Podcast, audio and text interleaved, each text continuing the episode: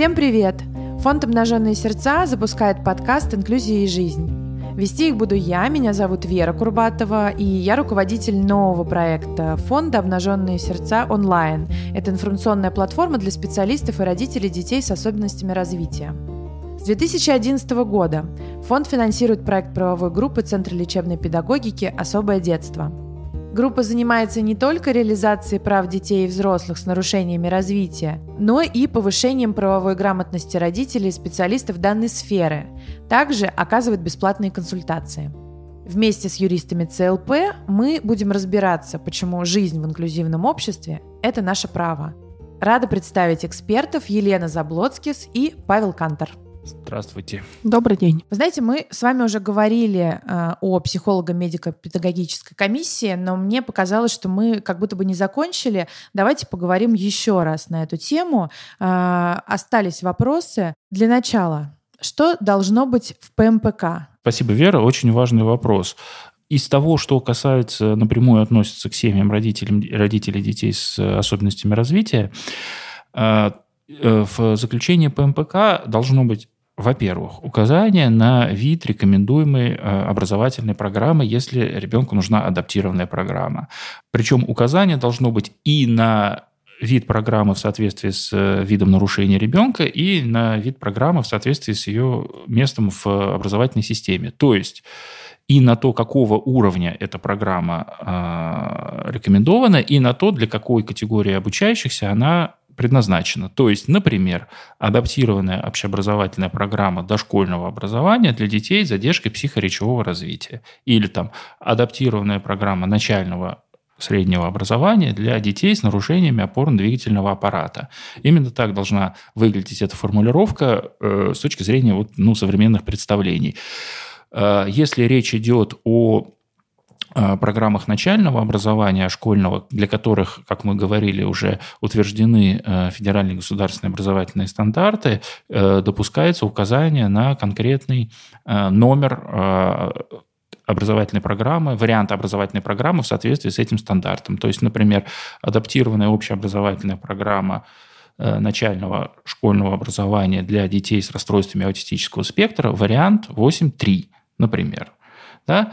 Э, если речь идет об образовательных программах для э, детей с интеллектуальными нарушениями, которые, которые существуют для всей, всей, всей школьной образования, для всего школьного образования, то э, там есть это, этот федеральный государственный образовательный стандарт предусматривает два варианта – то есть первый и второй, а номер приказа, которым утвержден этот стандарт, 1599. Поэтому у психологов медико-педагогических комиссий пошла такая э, практика указывать э, номер приказа через точку. То есть э, адаптированная общеобразовательная программа для детей с умственной отсталостью, вариант 1599.1 или вариант 1599.2. Ну, надо сказать, Паш, что эта практика уже ушла на самом деле сейчас не применяется. Ну, я видел до недавнего времени. Ну, это может быть в регионах, а в, в Москве регион... Ну, как... Ну, хорошо, была такая, хорошо, э, была такая практика.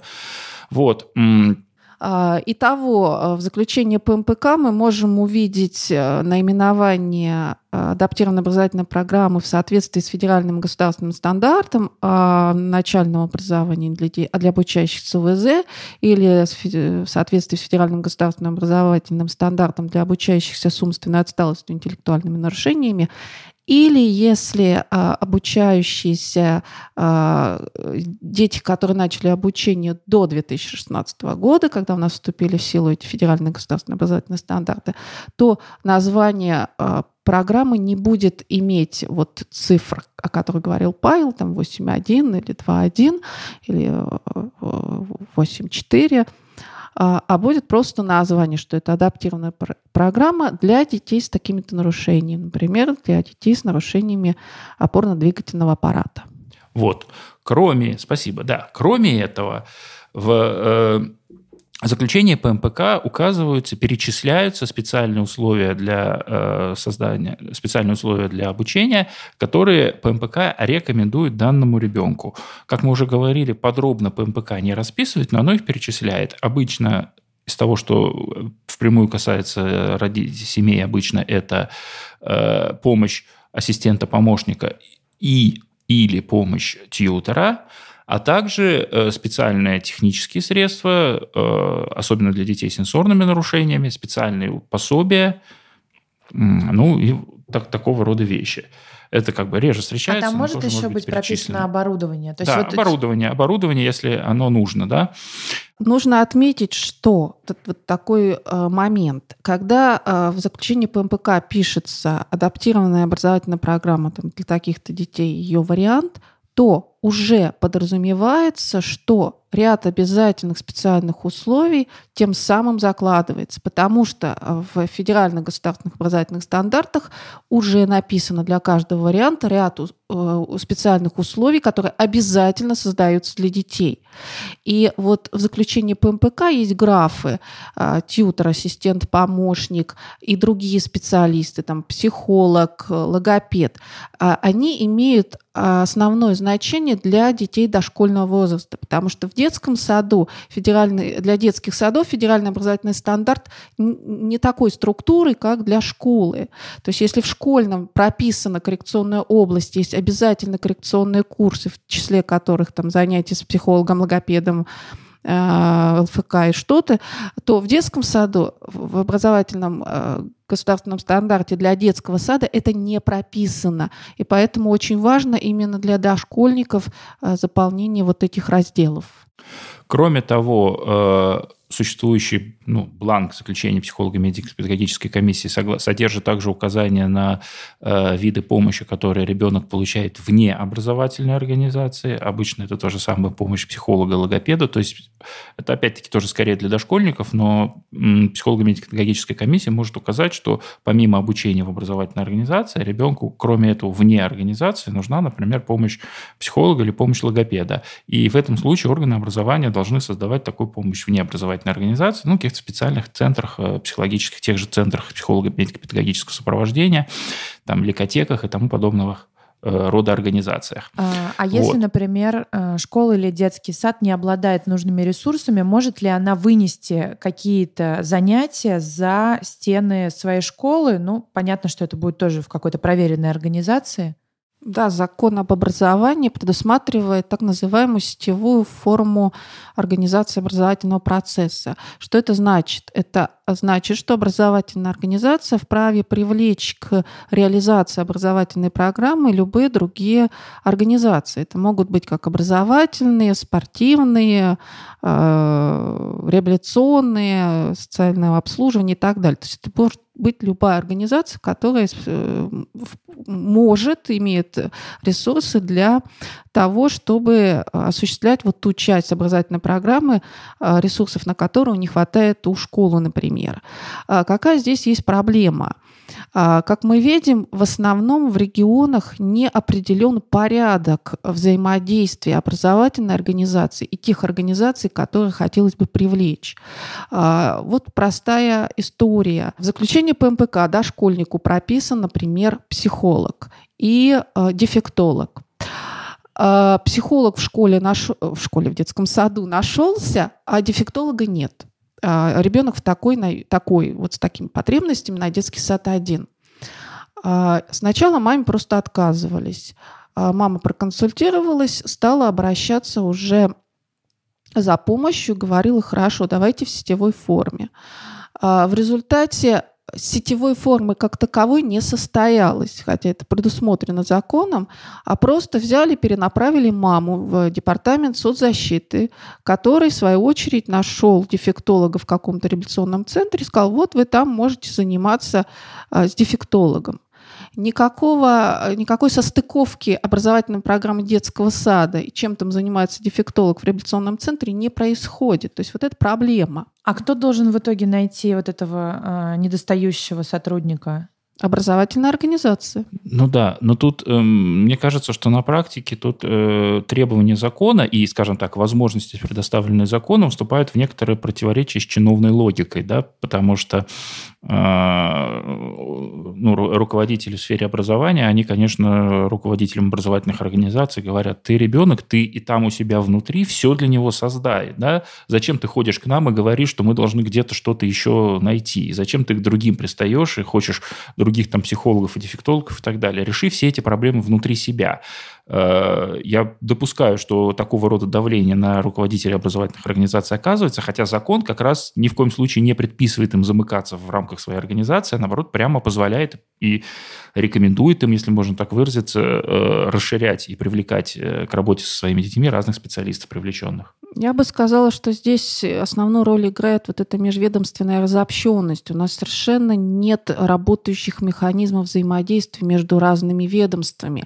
И даже есть образовательные организации, которые готовы вот выстраивать отношения, но у них нет рабочих механизмов. Невозможно все время обращаться через каких-то первых лиц и что-то добиваться.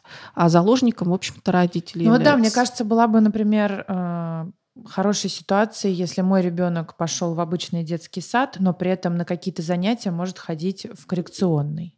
Да, это, и это было бы замечательно, если у него есть какие-то специальные образовательные потребности, и это допуска, допускается законом, но это, скорее всего, не будет с восторгом воспринято руководством, да, потому что это им надо согласовывать. Опять же, станет вопрос вот, э, финансирования, вот, там, вот, ставки, вот, вот, эти, вот эти все вот эти вопросы, которые не должны касаться родителей, и которые они должны решать в своем рабочем порядке, но которые им, конечно, решать, может быть, не очень удобно. Но на самом деле это может не очень понравиться родителям, как мы видим на практике, потому что занятия там, с какими-то специалистами, они, возможно, тоже в каком-то графике. Они, этот график может накладываться на время пребывания в группе, что неудобно, потому что родитель должен забрать ребенка, нарушив режим, и куда-то его повести. Поэтому я скорее приветствую как раз политику партии, так скажем, что вот в одном учреждении правильно предоставлять все услуги и биться за их качество.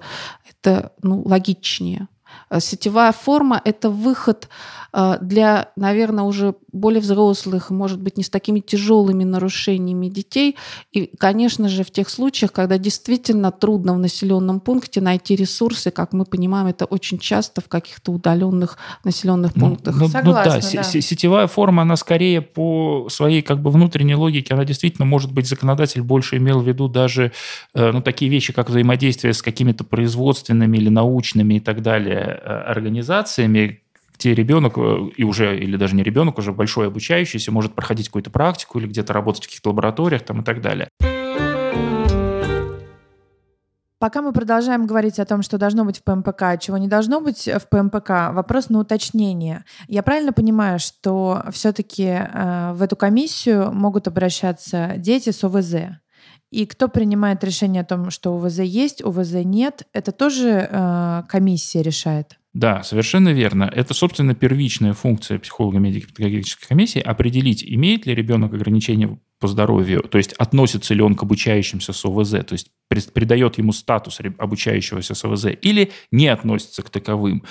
И мы говорили, и мы видим в практике, что на самом деле бывают такие заключения, когда психолого-медико-педагогическая комиссия, осмотрев ребенка, говорит, что этот, этот ребенок не нуждается в создании никаких либо специальных условий, то есть не является ребенком с ограниченными возможностями здоровья, а может обучаться просто вместе со всеми. Это иногда тоже важно для семей, потому что если у ребенка имеются какие-то минимальные нарушения, на них часто начинают давить, говорить, да ваш ребенок, он не такой, ему надо там специальную школу и так далее. И родители в этом случае могут пройти по МПК, и по МПК им дает заключение о том, что ребенок не нуждается ни в каких специальных условиях или каких-то специальных, специальном отношении, а должен обучаться вместе со всеми, как и все. Хотела еще добавить э, такой момент, что ребенок может быть признан обучающимся с ОВЗ и при этом не быть инвалидом. Это очень важно. То есть э, право устанавливать инвалидность и не устанавливать это право э, семьи, она решает. А, а если при этом у ребенка не хватает оснований для установления инвалидности, это вовсе не значит, что его не признают обучающимся с ОВЗ. То есть это как бы параллельные статусы. Ну, Тогда еще раз да, хорошо, комиссия, комиссия и все-таки кто первым э, должен сказать о том, что у ребенка есть ОВЗ или нет ОВЗ? Кто принимает решение об этом? А, решение об этом принимает психолого-медико-педагогическая комиссия, исходя из того, нуждается ли ребенок э, в помощи именно в процессе получения образования. Она может признать ребенка не нуждающимся в создании каких-то специальных условий, то есть не имеющих ограничений, ограниченных возможностей здоровья с точки зрения организации образовательного процесса. То есть это идет в параллели с медицинскими диагнозами, я правильно ну, понимаю? это идет во взаимосвязи с медицинскими диагнозами. Естественно, если у ребенка имеется серьезное нарушение, на которое указывают врачи, то в этом случае комиссия признает его ограниченным э, Со... ребенком с ОВЗ. Да. Составляющей частью ПМПК является медицинская история. Вот там есть слово медицинская. Например, в Москве медицинская история вообще вынесена в качестве отдельного этапа ПМПК. То есть сначала семья идет в определенные поликлиники, где выдается медицинское заключение по определенной форме от тех специальных условиях, которые, по мнению медиков, должны быть созданы. И вообще сейчас как бы а, практика такова, что ПМПК ориентируется на диагноз. То есть есть диагноз, соответственно, с диагнозом определяется обязательно программа, и в этом есть определенная проблема. Хотя на самом деле э, мы э, знаем, что дети, которых формально имеют одни и те же диагнозы медицинские, однако проявления этого заболевания могут выражаться по-разному. И, например, у одного ребенка эти нарушения проявляется главным образом, например, в речевых, и тогда ему следует обучаться по адаптированной программе для детей с тяжелыми нарушениями речи. А у, у другого ребенка с таким же диагнозом нарушение главным образом не в области речи, а в области, ну, например, там, э, освоения программы, так сказать, у, усвоения материала, и тогда ему скорее надо обучаться по адаптированной программе для детей с задержкой психоречевого развития, предположим. Хотя там нарушения речи там, могут быть и у того, и у другого. Вернемся э, к тому, что должно быть в ПМПК, что угу. не должно быть. Еще э, в заключение ПМПК э, может быть, особенно если мы речь идет о дошкольных образовательных организациях, может быть указана рекомендации по э, времени пребывания ребенка в образовательной организации. То есть рекомендовано ли ему пребывание полный день в организации или э, в группах кратковременного пребывания, или вообще краткосрочное пребывание в течение нескольких часов, исходя из его возможностей. Это тоже содержится в рекомендациях ПМПК, может содержаться. Есть, э, значит, заключение, но я так и не поняла, оно содержит максимальные возможности образовательного учреждения, исходя из этого перечисляются рекомендации. Э, э, уточню вопрос. Дело в том, что э, весь день не состоит только из образовательного учреждения. Дома ребенок тоже проводит огромное количество времени с родителями, с семьей, с бабушками, с дедушками. Для них в заключении есть рекомендации? Или только все ограничивается школой или детским садом? Ну, на самом деле, скорее всего, ПМПК такой задачи не ставит перед собой, хотя э, поскольку у ПМПК есть функция консультирования родителей, то родители, безусловно, могут обратиться и за этим вопросом, что там дома проводить, да, там, как, э, какие еще занятия дополнительные могут быть, и ПМПК, по идее, должно дать э, письменное заключение об этом. Еще в заключении ПМПК мог, может быть указание на необходимость специальных условий прохождения итоговой аттестации для обучающегося. Это вопрос аттестации обучающихся с ограниченными возможностями здоровья очень важный, и, наверное, об этом будет отдельный разговор. Но сейчас надо сказать, что для того, чтобы э, получить возможность использовать специальные условия для, при прохождении итоговой аттестации, должно быть об этом указано прямо в заключении ПМПК. Причем э, важно отметить, что э, может быть такая ситуация, что ребенку не нужна была адаптированная образовательная программа, и он обучался по массовой программе. И, в общем, не нужны никакие особенные специальные условия получения образования, не было у него ни тьютеров, ни ассистентов, ни помощи психологов. Однако к моменту прохождения аттестации он пришел в таком состоянии, что в силу его здоровья ему все-таки нужна какая-то специальная помощь именно на экзамене. И поэтому заключение ПМПК может, в принципе, исчерпываться только указаниями на необходимость создания специальных условий прохождения итоговой аттестации. И последнее, что, что может, может быть? быть в заключении ПМПК? В заключении сейчас во многих регионах, особенно в городе Москве, именно э, ПМПК переданы полномочия учредителя принимать решение вопроса о э, возможности продления пребывания ребенка в дошкольном образовательном учреждении, то есть возможности его поступления в школу после уже э, вот возраста стандартного для прохождения в первый класс. То есть именно ПМПК может принять решение, что этот ребенок, несмотря на то, что ему уже исполнилось там 7 лет, не успел освоить дошкольную образовательную программу, и ему целесообразно продлить пребывание в дошкольной образовательной организации, прежде чем идти в школу. Это решение, как правило, тоже принимается по МПК. То есть это э, решение о продлении, то есть, например, там не 7 лет, не 6 лет, а 7 лет или 8 лет. Да, совершенно верно. Соответственно, получается, ребенок остается на второй год, на третий год, если это понадобится. Если это ему нужно, для того, чтобы освоить окончательно дошкольную образовательную программу, ему может быть продлено время пребывания в дошкольной организации. Но со стороны э, дошкольного учреждения никаких э, как бы препон быть не должно быть. Если есть заключение по МПК, то, конечно, э, у них нет. Тут нужно добавить, что э, это в Москве так учредитель решил, да, не во всех регионах требуется заключение ПМПК для того, чтобы остаться еще на один год в детском саду. А в некоторых регионах достаточно заключения специалистов, это могут психологи быть педагоги. А, и э, действительно в законе норма звучит, что продлевается период дошколь даже неправильно говорю. В законе как раз говорится о возрасте поступления в школу, где сказано, что э, вообще все идут там не позже 8 лет, но по решению учредителя может быть и позже. И, соответственно, э, в детском саду можно дольше находиться. И в каких-то регионах требуют заключения ПМПК, и возникает вопрос, какие основания для продления дошкольного образования, потому что это все-таки деньги, да, то есть еще один год сидеть в детском саду или пойти в школу.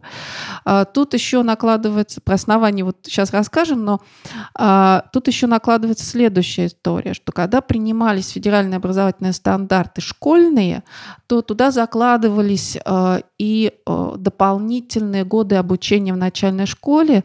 Например, да, дети с аутизмом могут по программе 8.2 учиться 5 лет, а если они не посещали детский сад, и 6 лет. Для чего это делалось? Именно для того, чтобы вот восполнить в течение еще первого года, э, дать время на формирование учебных навыков у ребенка, то есть то, что, может быть, не хватило в дошкольном возрасте. И поэтому, конечно, сейчас такая политика э, достаточно была жесткая у БМПК, что ребенок, достигнув 7 лет, должен идти в школу. И в школе уже должны вот за счет этих дополнительных лет организовать а, то, что не успел ребенок в дошкольном возрасте. Итого мы поняли, что должно быть в ПМПК, да, программа, специальные условия, нормы аттестации, э, продление пребывания в дошкольном учреждении, если нужно, э, опять-таки э, время препровождения тоже. Давайте поговорим о том, чего не должно быть в заключении ПМПК. А, Первое, что вот пришло на ум сейчас, это заключение о том, о заключении об обучении на дому.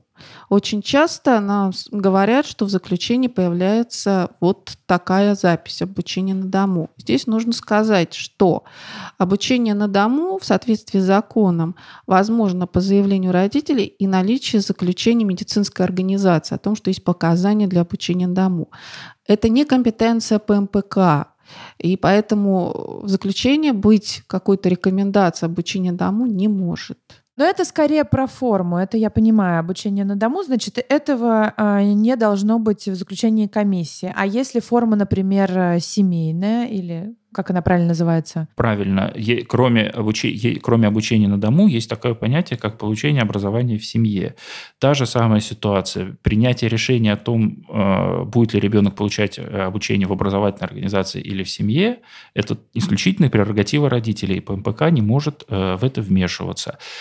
Важно отметить, что если родители приняли решение организовывать обучение ребенка в семье, то в этом случае родители могут и даже, собственно говоря, обязаны, поскольку в этом случае они берут на себя обязанность по созданию всех условий получения образования, э, создать для ребенка в семье те условия, которые ему рекомендованы в заключении ПМПК. Что имеется в виду? Если э, ребенку рекомендовано обучение, например, по адаптированной программе для детей с расстройствами аутистического спектра, и родители приняли решение организовать обучение в семье, то в этом случае даже в семье они должны организовать обучение именно по программе для детей с расстройствами аутистического Но спектра. подождите, интересный момент. Тут они выступают и заказчиком, и исполнителем. И, как мы помним из предыдущих э, э вопросов, э, они, семья может не э, следовать точно э, ПМПК. То есть это рекомендательный характер. Получается, что если семья решила перевести ребенка на семейную форму обучения, то она может, значит, не принять во внимание рекомендации ПМПК и Нет, делать как но, хочет. Да, семья может, теоретически семья может не принять во внимание рекомендации ПМПК и организовать обучение ребенка по массовой программе,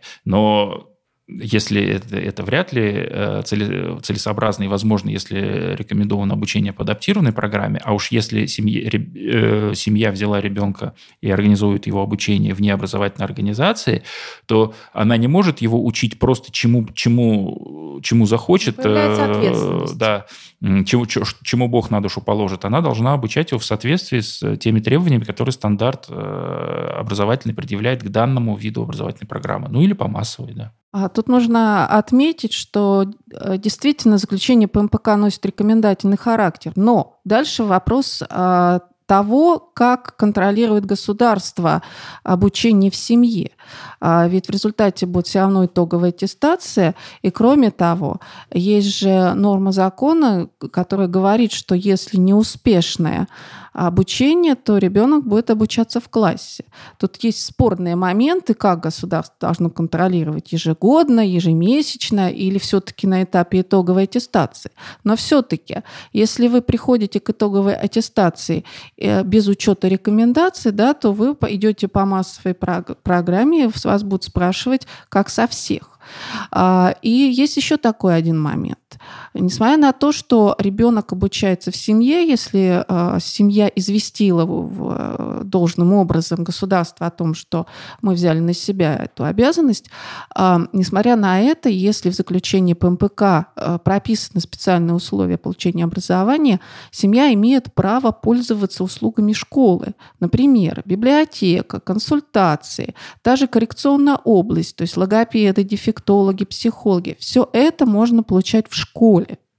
Ну, то есть это комбинированный вид такой, да? Что-то в семье, что-то в школе, но как ну, бы... Ну да, э, ведь э, если семья организует такое обучение семейное, то это не предполагает, что именно родители должны взять именно на себя обязанность предоставить и все по предметной области, и для детей с ограниченными возможностями здоровья все по коррекционной области. Имеется в виду, что родители взяли на себя обязанность организовать. То есть, ну, в общем, наверное, им придется привлекать тогда помощь специалистов, логопедов, дефектологов и так далее для того, чтобы ребенок обучался в соответствии с образовательным стандартом для адаптированной формы.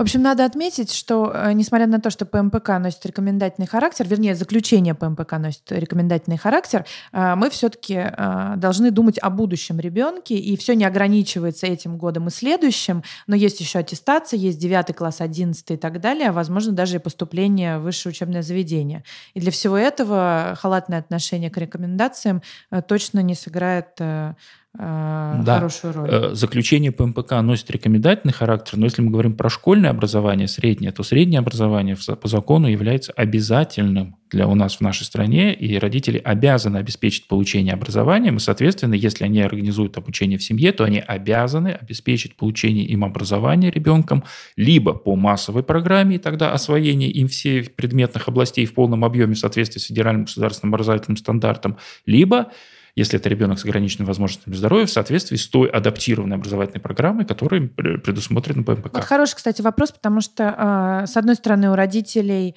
а, не остается других вариантов, им выгодно отдать ребенка в школу, они все делают для того, чтобы это случилось, но некоторые родители полностью а, обеспечивают ребенка сами, и, честно говоря, не дают ребенку вот это среднее образование.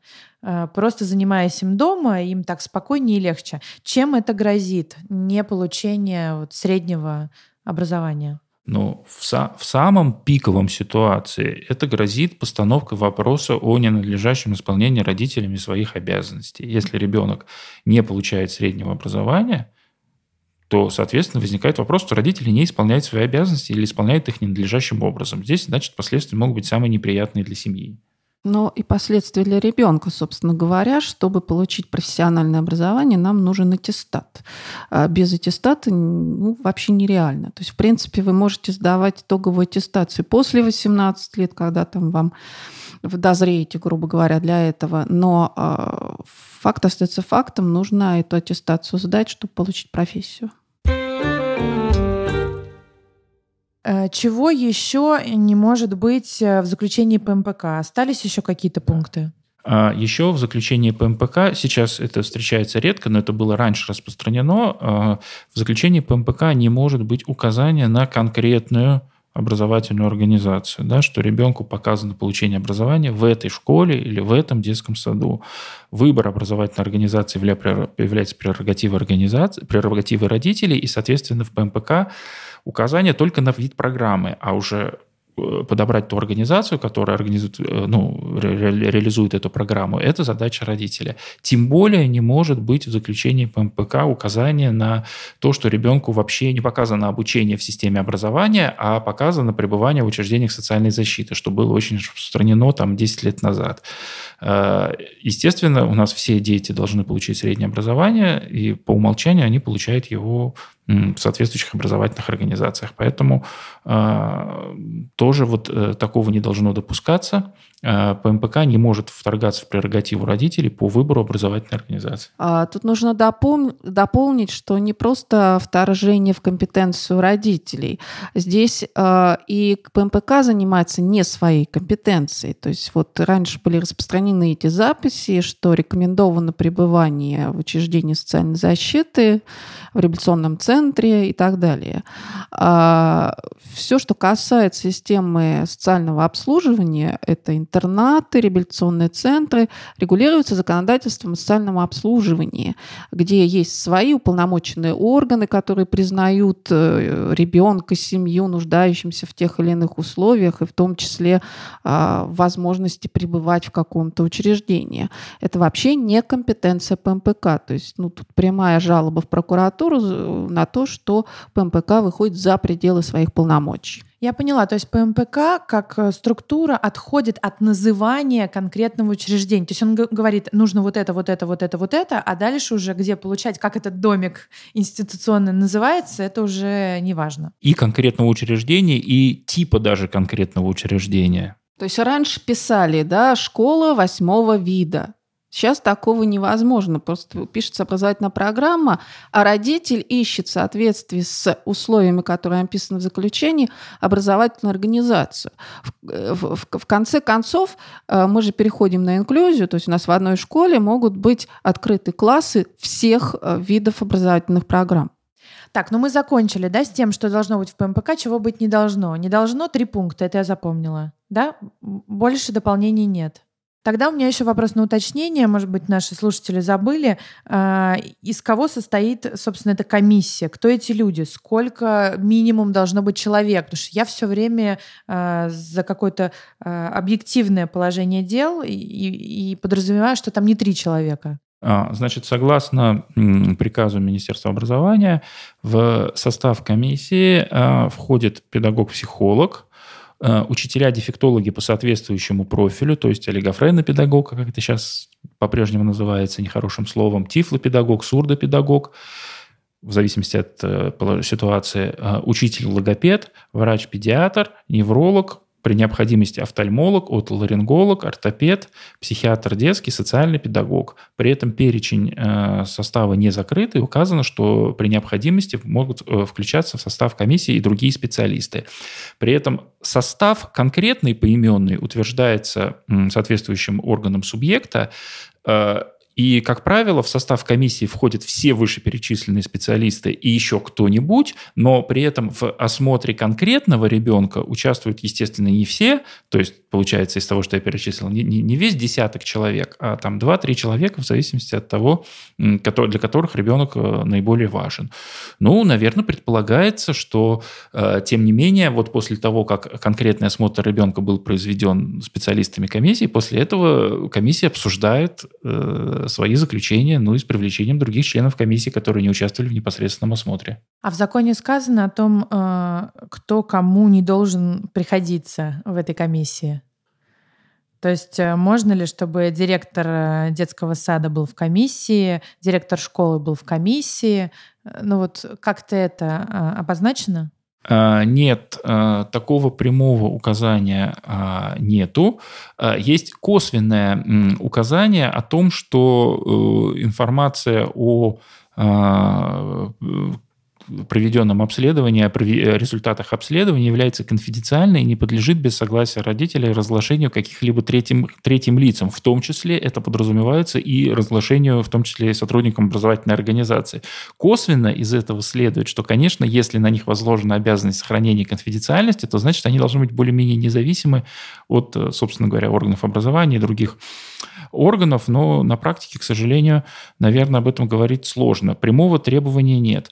Э, и, конечно, э, семьи, которые к нам обращаются, постоянно жалуются на то, что, по их мнению, комиссия была недостаточно внимательна, э, что их смотрела, грубо говоря, только называется, что комиссия, на самом деле там только один человек, и в лучшем случае, может быть, в кабинете еще кто-то был, кто просто скучал, это э, такое бывает, но во всяком случае, во всяком случае представители ПМПК не могут сослаться на то, что у нас, знаете, не специалисты и так далее. Они, родители могут сказать, знаете, в соответствии с приказом в ваш состав Весь входит, входит перечень необходимых специалистов, поэтому, пожалуйста, если вы не специалист, позовите того специалиста, члена ПМПК, который должен быть. А, нужно добавить, что, в принципе, комиссия а, может э, назначить дополнительное обследование, то есть если им не хватило хватило сведений, не хватило методик каких-то, чтобы понять, э, что за специальные условия требуется ребенку, то может быть назначено дополнительное обследование, в том числе другими специалистами. И э, как, как, когда у нас бывают такие обращения, вот нам не дали заключение, а послали куда-то, э, ну, на мой взгляд, это правильный выход, это, так, такая, скажем, очень ответственная комиссия, которая понимает, что не может взять вот ответственность за результаты, пытается дальше как-то понять а, что-то про ребенка. И еще нужно отметить, что ведь родители могут тоже э, привлечь каких-то специалистов. Понятно, что, может быть, э, комиссия будет и не очень счастлива, если кто-то с родителем придет, но этим правом пользоваться нужно. То есть э, у нас были ситуации, когда а, мама брала с собой психолога, который сопровождал ребенка. То есть это такая нормальная история, помимо да, письменных заключений, брать человека, который привык работать в учебной обстановке с ребенком. То есть типа независимого эксперта такого. Да. А, у нас был случай, когда э, мать ребенка пришла на комиссию вместе с э, психиатром, э, или точнее логопедом, психологом, который э, наблюдал ребенка в другой организации, государственной, кстати, тоже. И он вместе присутствовал, вместе с матерью присутствовал на комиссии, разговор не заладился, перешел ну, на повышенные тона, мать выслушала много всяких разных неприятных слов, а когда они вышли из комиссии, один из членов из комиссии их догнал, ну, они вместе шли, догнал психолога, обратился к нему и сказал, ой, извините, что мы так грубо разговаривали, мы не поняли, что вы специалист, мы думали, вы папа. У меня э, на самом деле еще был вопрос, э, может быть, э, не, не совсем, что должно быть, что не должно быть, а, а про получение ПМПК. Вот если я его получила в одном регионе, потом переехала, действительно ли это ПМПК в том, в, то, в том регионе, в который я переехала? Закон не уточняет э, никакого э, ограничения на этот счет, из чего следует сделать вывод, что оно, конечно, действительно и в одном, и в другом регионе. Мы постоянно сталкиваемся с такими ситуациями, когда э, в одном регионе, или если, например, речь идет про Московскую область, в одном районе не хотят брать заключение данной ПМПК в другом районе, пусть даже той же области. Но мне кажется, тут надо настаивать, потому что никаких законных оснований для отказа нет. А что касается Московской области, в каждом регионе, как Павел уже говорил, э, принимается свое положение по МПК. И, например, в Московской области есть особенности. То есть, если ребенок, э, семья желает, чтобы ребенок обучался в школе в соседнем муниципальном образовании, в соседнем районе, то нужно пройти центральную, главную ПМПК. Вот у них такая норма. Э, и если у ребенка множественное нарушение развития, он тоже должен пройти главную главную ПМПК. Вот так они решили, что кто-то повыше, чем территориальная ПМПК одного района, должен посмотреть ребенка и действительно сказать, ты должен пойти в школу в соседнем районе. Конечно, это связано с финансированием, с финансовой нагрузкой, но вот так принял регион. Мы вынуждены заканчивать, потому что уже времени практически не осталось. У меня такое ощущение, что мы эту тему не оставим, продолжим э, как минимум в еще одном подкасте. Но спасибо большое. До свидания, Лена, Павел. До свидания. До встречи.